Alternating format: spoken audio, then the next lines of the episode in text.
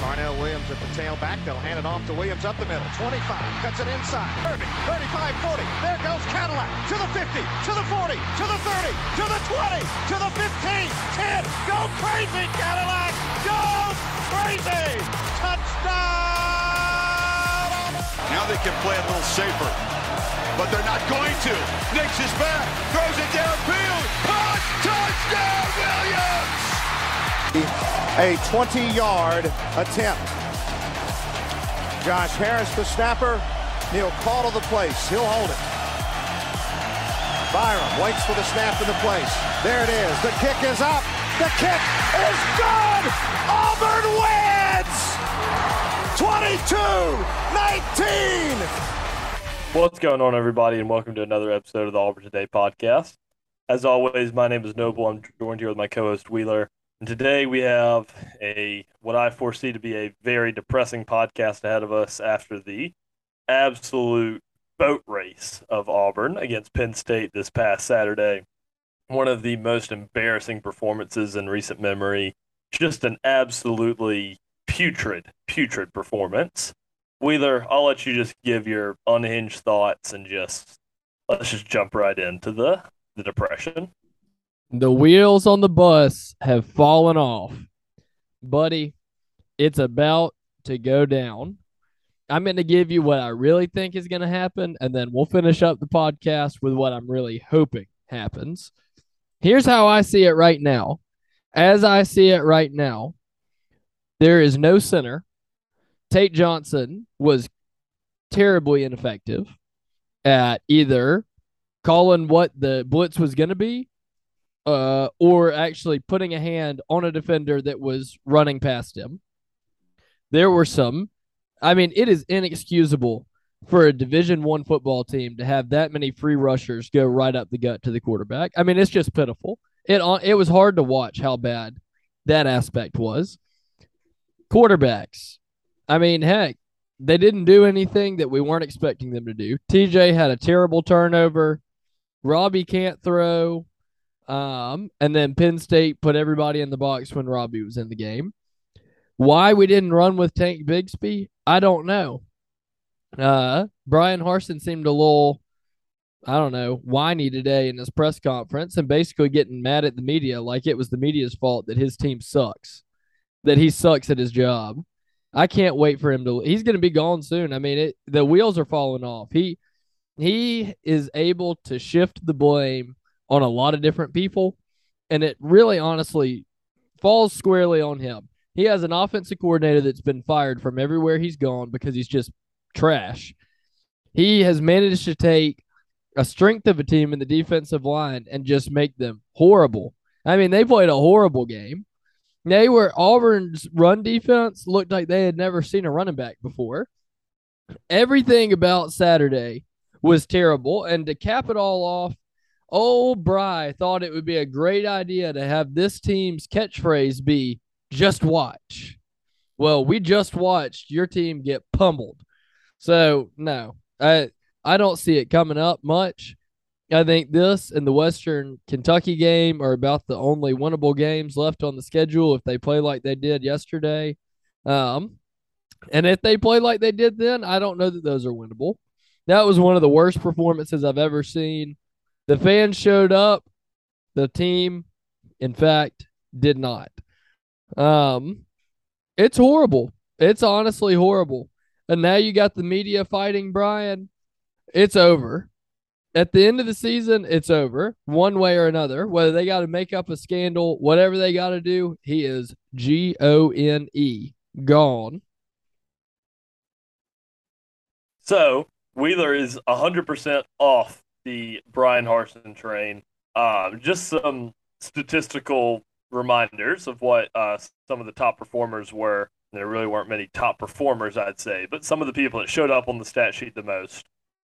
Yeah, TJ Finley, 11 for 19, 152 yards, zero touchdowns, and one interception. His QBR was up. It's now 60. So that was one of the better ones uh, of this season for the QB room, which is just sad. Uh, Finley also had two fumbles this game. Robbie Ashford, 10 for 19, 144 passing yards, one touchdown, one interception.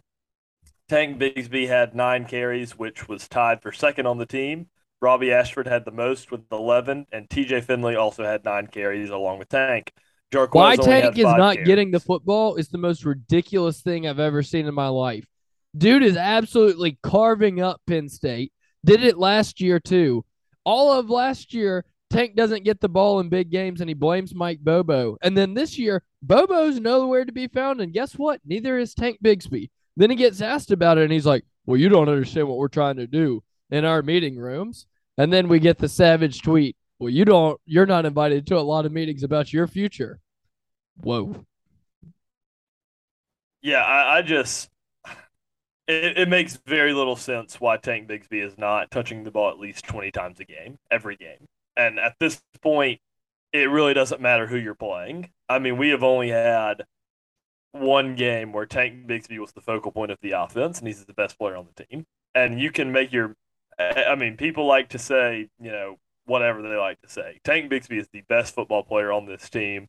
There's no excuse for him to barely be touching the ball. And it wasn't even like he wasn't doing good. Like nine carries for 39 yards and two catches for 38 yards. He was averaging four yards a carry, which in a game where your offense scores 12 points is pretty dang good. So the the offense was just an absolute train wreck the turnovers really killed us, and the the I think that one of the more frustrating things about this game was it was a legitimate game at halftime. It was fourteen to six. We had missed some opportunities in the first half, but you felt like we were still in the game, and then it just all fell apart. And I think that was one of the worst parts about it was that it wasn't even like it was just a massacre from beginning to end. It just grew into that, which was just a really tough one. Uh, somehow we're a fake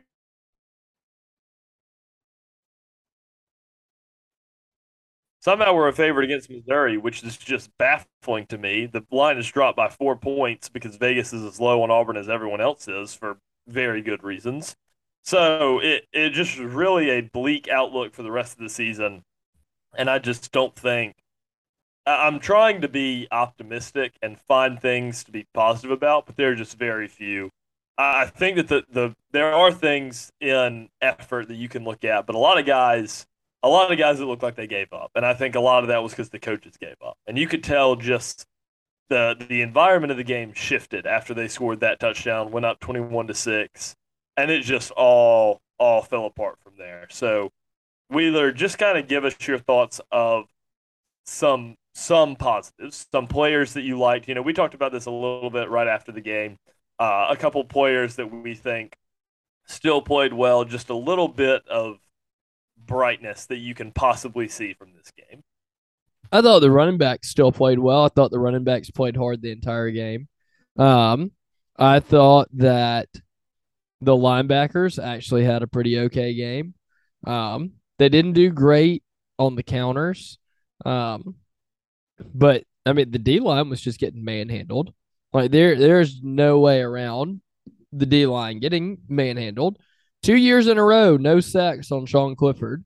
Um, no you, hurries either. You Zero can't convince me that you're an elite NFL prospect and you not get a single hurry on a quarterback. Um, that's not what an elite pass rusher does.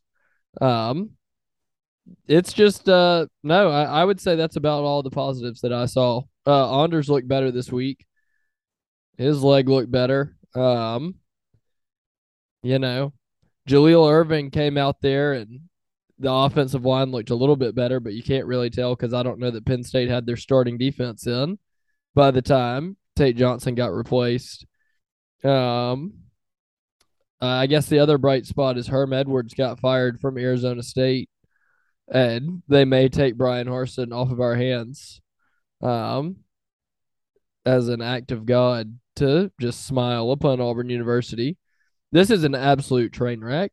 I I just the the amount of tone deafness that Bryan Harsin has, and then just the horrible, horrible performance between the get hard poster, between the just watch poster, between having all of your entire hopeful recruiting class come to a game where you get mauled at home in the second worst loss in program history. The heck, the loss was so bad that Bruce Pearl decided to not build a basketball only facility and just decided to put all the money in the NIL bank to try and buy players. I mean, it's bad, bad. The recruiting is terrible. They're last in the SEC. It's about to get worse. You got players trying to sell their Auburn merchandise before it's worthless. Um, yeah, I mean, I, I, it's a dark day for Auburn football. We said that this was one of the most pivotal games in Auburn history, and that was about as bad as it could have gone. Yeah, I, I completely agree. I I think it's a it's a very tough situation because now from here you don't want to throw in the towel because it is only you know we're going into week four we're still two and one, but after watching that game you just you just can't. That team that we saw in the second half against Penn State does not win another game this football season. And for you know Western Kentucky, where we keep talking about it as a gimme, they went into Indiana and went to overtime. And I'm not saying Indiana's an incredible football program right now. They'd probably beat us if we played. And so uh, Western Kentucky worries me a little bit. Missouri is bad, but we're we're bad too. So I really don't know what to expect from that. I'm still going to be going to that Georgia and Alabama game to watch us get absolutely eviscerated over there. So I'm not. Uh, it's just if there's not improvement, the Georgia game will be 63 to zero. Exactly. And you keep looking at the schedule and you're just like, a lot of these teams keep looking good and Auburn just keeps looking worse. So I, I guess th- this this builds in. My question to you if we beat Missouri by, let's say, two touchdowns on Saturday, does it change your outlook any on this season? I don't think that anything in the next week is going to change people's perception of Bryan Harsin. But do you think that because right now, this season, if we lose on Saturday, I think the expectation becomes two to three wins. Because if we lose to Missouri, you don't really foresee us winning any SEC games. You can't imagine. And if you do, maybe you steal one, but it's low chances if you can't beat Missouri at home. If you do win, I think that there's still an outside hope of a bowl game. And obviously, we're not just shooting for a bowl game, but making a bowl game is always better than not making a bowl game. So, how do you think it, depending on a let's say a two touchdown win against Missouri on Saturday, how does that change your outlook on the rest of the season? And do you think there is anything short of beating Georgia and Alabama that can save Bryan Harsin's job? Oh yeah, Bryan will not get fired if he goes and wins a bunch of more games. If he wins 8 games. Here's the thing. No matter what the score is against Missouri, if the offense has three turnovers and still wins by two touchdowns, then no, I feel no better about this game because that just means that Missouri is that bad at football. If we have more just god awful timed penalties where every single time we get any kind of momentum, it's because there was a holding, then no, I do not foresee anything past Missouri. There there has to be a level of crispness that has not been seen since the Mercer game. Like the San Jose State game was one because San Jose State was that bad at football. Auburn played a terrible game, and that's why they. I, I mean, San Jose was just so bad. That's why Auburn won the game. And then they honestly, in the second half, played just like they did in the first half against San Jose State. Just awful. Um, so no, I you have to eventually, and the the defense is. I mean, I thought that there was no defensive pressure because the other teams were just trying to get the ball out quick. Sean Clifford had all day to throw. Same problem we had last year early in the year. If you can't get a pass rush, you're not going to do too hot on defense. Um, if the defensive line gets bullied around so that there's eight foot gaping holes up the middle, I mean, you're not you're not to have uh, great success on defense. I, I'm so I mean, there's got to be a lot of improvement because it wasn't just like we were playing great and we had a couple of turnovers. Like we had a couple of turnovers with just horrible playing from a lot of different positions. Um, Jaylin Simpson, I guess, was a bright spot. I mean, he seemed to play well, but I thought DJ James played well as well. Okay, so there you go. You got two corners playing well. You got the running backs, and I guess the receivers played well. I mean, Shedrick had that fumble that wasn't great, but I thought that the receivers did a good job of at least getting open when there was any kind of time to get open. Um, they've been catching the ball. Landon King not playing um, seems just like a really large lapse in judgment to me. Uh, it seems like you're being hard headed and wanting to build your culture the right way. But guess what, buddy? If you don't win football games, you don't have a time. That's the thing. Bruce Pearl understood that you can build a culture, but you got to win at least enough games to not get fired. Mm-hmm. And so he played Kareem Canty, and Bruce Pearl would never in a million years bring in Kareem Canty now. Like, but when you're trying to build it, it doesn't matter if the guy doesn't know where to go. It doesn't matter if the guy doesn't love ball like you want him to love ball. If he plays better than the guys that love ball, he has to be on the field. Every time Landon King gets on the field, he makes a play. Put the man in the game. There's no way that Zach Calzada's non throwing shoulder injury last season has taken him from being a competent SEC quarterback to incompetent. I don't know what he did. I don't know if he left poop on Bryan Harsin's desk, if he slept with his daughter, or if he just doesn't like football. I don't care if he doesn't like football. If he never watches a bit of film and he goes home and plays COD and smokes weed, I don't care. If he's good at football on the field on Saturday, that's what matters.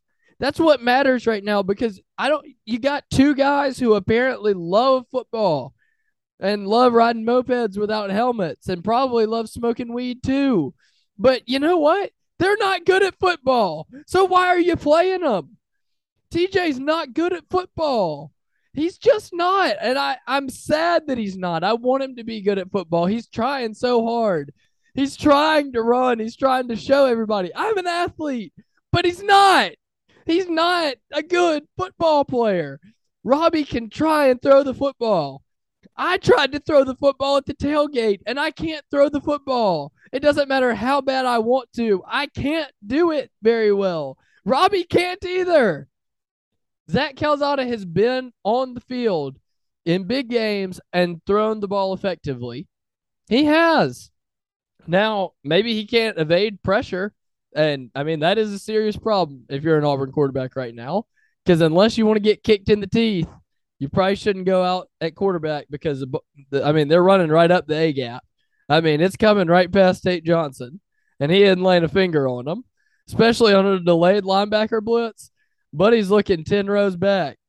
It's bad. Um, doesn't even have to be delayed. I mean, there was that one play. The the linebacker had a slow creep right up, and he was standing right there, almost like a nose tackle. And you're like, surely if this you're like surely this guy's going to go back. Like they're not going to disguise the blitz this poorly. The ball is snapped and tate just looks to his left and starts blocking double teaming a guy and the linebacker runs straight after being a foot away from him and makes the play. And you're just like really man? Really? I think here's my my poll. What was what is the out of these three what was the most embarrassing thing about this game?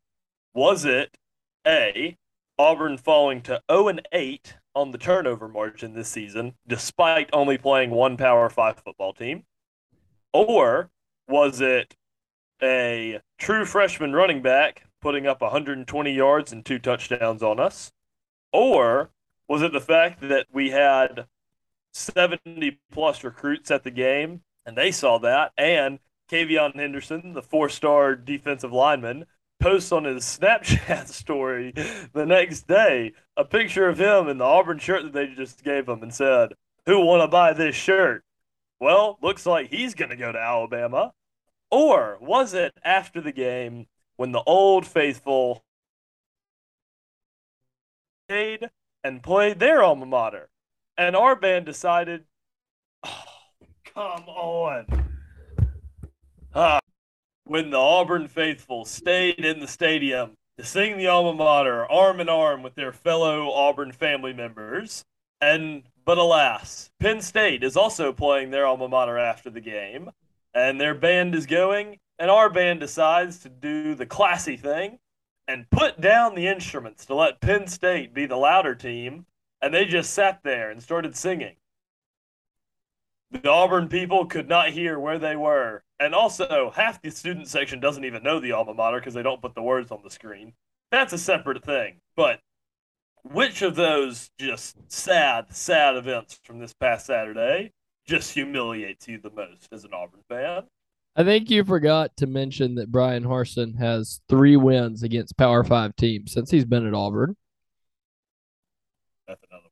That that that's another one. Um, it's all embarrassing. It's all terrible. It's uh it's a train wreck right now, and I don't see it getting cleaned up. I really don't. Uh, Harsin seems to be quite combative with everybody. Um, and I'm really not sure why he's so combative. I also really want to know why Bryan Harsin didn't, I don't know, challenge the fact that the ball had not been snapped at the end of the first quarter when TJ threw his first interception, or that nobody on the sideline knew that the clock was ending. It just seems like we got a bunch of hoodlums running the football program right now that don't know what they're doing. I mean, it's just it's one disaster after another after another. And uh yeah, I don't think I don't think it's going to last much longer. And I also think another thing, the coaches that are doing the best are the ones that really were kind of the reaches when we hired them. Like it was all the guys who were like, "Oh yeah, they did good when they played for us. Let's see how they are as a coach." And they've all done great. They've done their job to the letter. They have done a fantastic job. It's the guys that were supposed to be the X's and O's masterminds that are just bad. I mean, there's no way around it. It has just been bad. It has been bad. I the running backs have improved. I would say Cadillac has done a great job. I would say Ike Hilliard has done a great job both coaching up the receivers and recruiting receivers. I would say Christian Robinson has done a fantastic job with the linebackers. The DBs, honestly, I don't think the DBs have played that bad. I really don't. I mean, a bunch of the Penn State catches were just really good catches by Penn State receivers. Now, the defensive line, defensive line struggling pretty, pretty bad, I'd say. And the schemes on defense that are called do not seem to be the most effective. But I mean, we're not in the meetings every day, as Bryan Harsin loves to point out. But um, I don't think that your meeting met about giving up 41 points. Um, but that's just a reach. I don't know. Yeah, I, I just the whole thing is just making me really, really question everybody that is in charge of the football program, and it just makes you, just makes you wonder just what is going, what is really happening, what is just really going on. I just, it's just, it's horrible. But do you think there's any shot? So how, where, where are you at from a mental point of where are you at for this weekend's game against Missouri? It's gonna be an 11 a.m. kick. Auburn has historically been fairly abysmal in the uh, uh you know the 11 a.m. SEC games. Do you think? Do you have confidence that Auburn will come out and win the game, or do you think it'll be a sluggish start and it'll just be an ugly game from start to finish, or do you think Auburn will look crisp this Saturday? Absolutely will not look crisp. I think it's going to be an ugly game from two terrible teams, from two coaches from the same coaching tree, fighting for who can be the worst. I really think it's going to be bad. Uh, unless Zach Calzada goes out there, or maybe Robbie, you know, magically learns how to throw the football.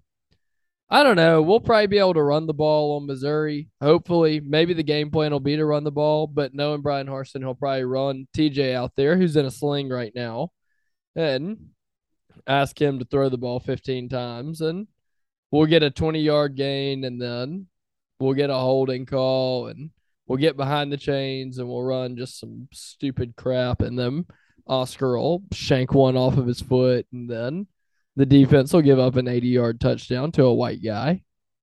Um just like last year in the Georgia Southern game. It's just ugh. So disgusting. So disgusting where the program has gotten. Possibly. No, but this team won six games last year. Last year was the rebuilding year, and they got curb stomped on Sunday or Saturday.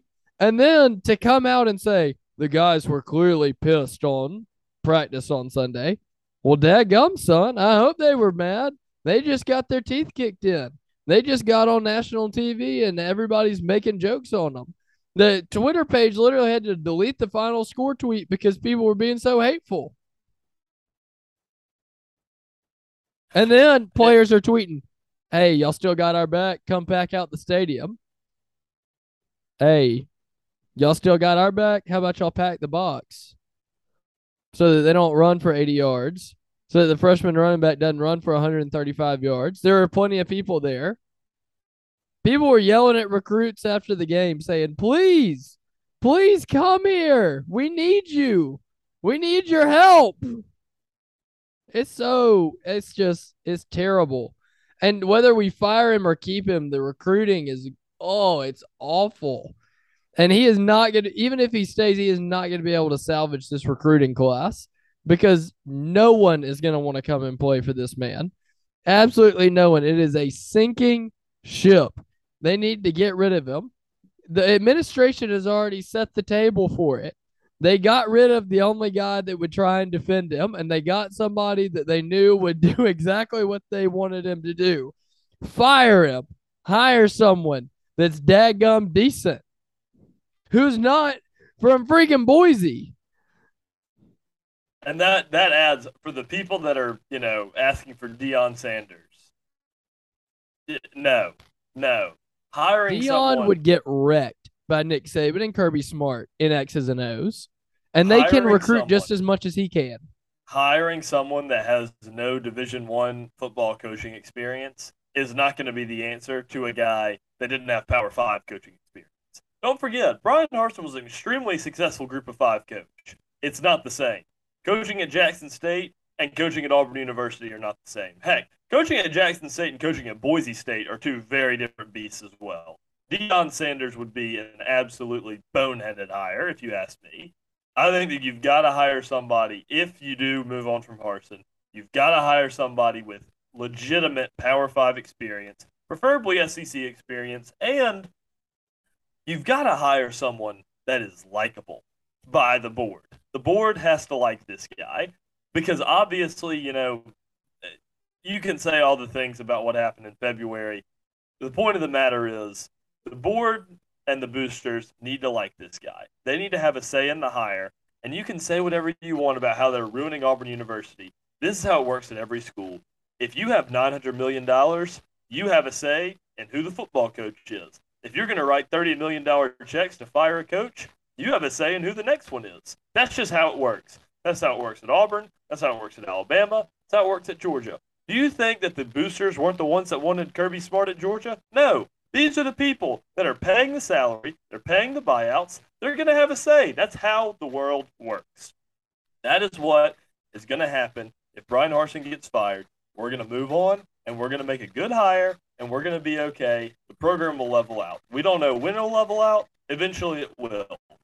This is going to look back as just a black spot on the program because this will just be at least two seasons of just sad, sad, sad moments. And there are going to be some good moments in the season still, but they will be few and far between. We will find out how bad it will be on Saturday. If we can pull out a win, there's still hope for a bowl game. There's still hope for something to cheer for. If we lose against Missouri, this has potential to be the worst football season in modern Auburn history. And that's saying a lot because 2012 was bad. The team gave up halfway through the season. And that'll also be an interesting thing if the team gives up or if the team keeps playing, how how everything's going to go if people stay if certain players stay in Harsin's corner, if they leave. We'll find out soon enough, but this Saturday I think is important, but I think that you know, they, they asked Bryan Harsin, the media asked Bryan Harsin today if this weekend, if this Saturday is a must win. And he, you know, said a coach speak answer that, oh, yeah, every game is a must win from here on out. The thing is, I think that this Missouri game means very little for Bryan Harsin's future at Auburn. I think it means a good amount for this Auburn team's future in this season. and if they make a bowl, et cetera, et cetera. I think the only games that really mean something for Bryan Harsin are games against ranked teams. He has to win. He has to he has to beat Georgia or Alabama, I think. Unless he runs the table against everybody else and goes 9 and 3, which let's be honest, that's not happening. Unless he if he wins 7 games and one of them's against Georgia or Alabama and somehow recruiting miraculously picks up, maybe maybe he'll be able to stay. But the thing is, if that doesn't happen, it's not looking good for Harsin, and it's very difficult to go in and expect him, expect him to beat Georgia, the number one team in the country, in Athens for the first time since 2005, or Alabama, the number two team in the country, and Bryant Denny for the first time in 2010. The chances of that happening are very low, and I just seem, from my perspective, it seems like the writing is on the wall for Bryan Harsin. I agree. And oh, it's just so that game Saturday was so depressing. It did not take any kind of football eye to realize that this team is garbage. They are just garbage from top to bottom. And every team is just going to take that Penn State playbook because they didn't do anything special. Penn State was not playing that well. Like they were playing, they're just fine. But every SEC team that Auburn plays is going to do that exact same thing. Georgia and Alabama are going to absolutely rock this team's world. More specifically, Georgia, because Kirby's willing to run the score up. And Saban will have some class and he'll keep it. He'll keep it lower. It's going to be terrible. I mean, yeah, I think Saban, Saban's the kind of guy. I mean, you look in 2012, he was winning 42 to nothing at halftime. Final score I think, 49 to 0. I mean, that was the point where it's like, yeah, he's being classy, but also his team is significantly better than yours. Kirby will Kirby is going to try and score 80 points. Kirby will try and score as much as he possibly can because he hates Auburn just as much as we hate him. It's going to be ugly. I'm just saying for the Auburn fans that'll be joining me in Athens that week, get ready because it's going to be a difficult ride. And I'm really not trying to be just down in the dumps the whole podcast, but there's just very, very little positivity that you can draw from that game. And I've been trying, I mean, I've been trying for the past two days to find a positive way to look at it. There just really aren't. I mean, it, the, the mood around Auburn and the football facility and everything is that Bryan Harsin is done, and we are three games into the season that just doesn't instill any confidence. It, the, I've had more conversations about who we're going to hire and who's going to stay on the staff than I have about Missouri or LSU or the rest of the actual football team or even the Penn State game itself. Everyone's mind is just focused on who's next and not is there any way to salvage this. And I just think that that's because of the perform. I mean, you look at the performance. The score isn't that much different than Georgia last season. I mean, I don't know the exact score by heart, but I mean, it was about a 30 point game, if I remember correctly. But even that game was competitive for a while. And I mean competitive even to the end when Georgia started scoring and, you know, running the score up a little. It wasn't just easy for them. Penn State in the second half, it was easy for them. They were just, they were playing with them. And it was just, it was the sad thing because Penn State is not even a good football team. That's the biggest difference. They're not good. That's just... what I was going to say. That's the difference. Georgia, we thought was a historically good team doing that to Auburn. Penn State is just like, okay. I think Penn State is the epitome of average. They are meh. Completely and utterly meh. They are a meh team this year. They're not very good. We are bad. I mean, that's just that's just the only way to put it. And sometimes that happens. Sometimes you have bad years. And the one thing, the one thing that I have been able to cling to, with everyone wondering if the program is going to fall off and become the next Tennessee, in 1975, when Shug Jordan ceased to be the Auburn football coach, Doug Barfield was hired.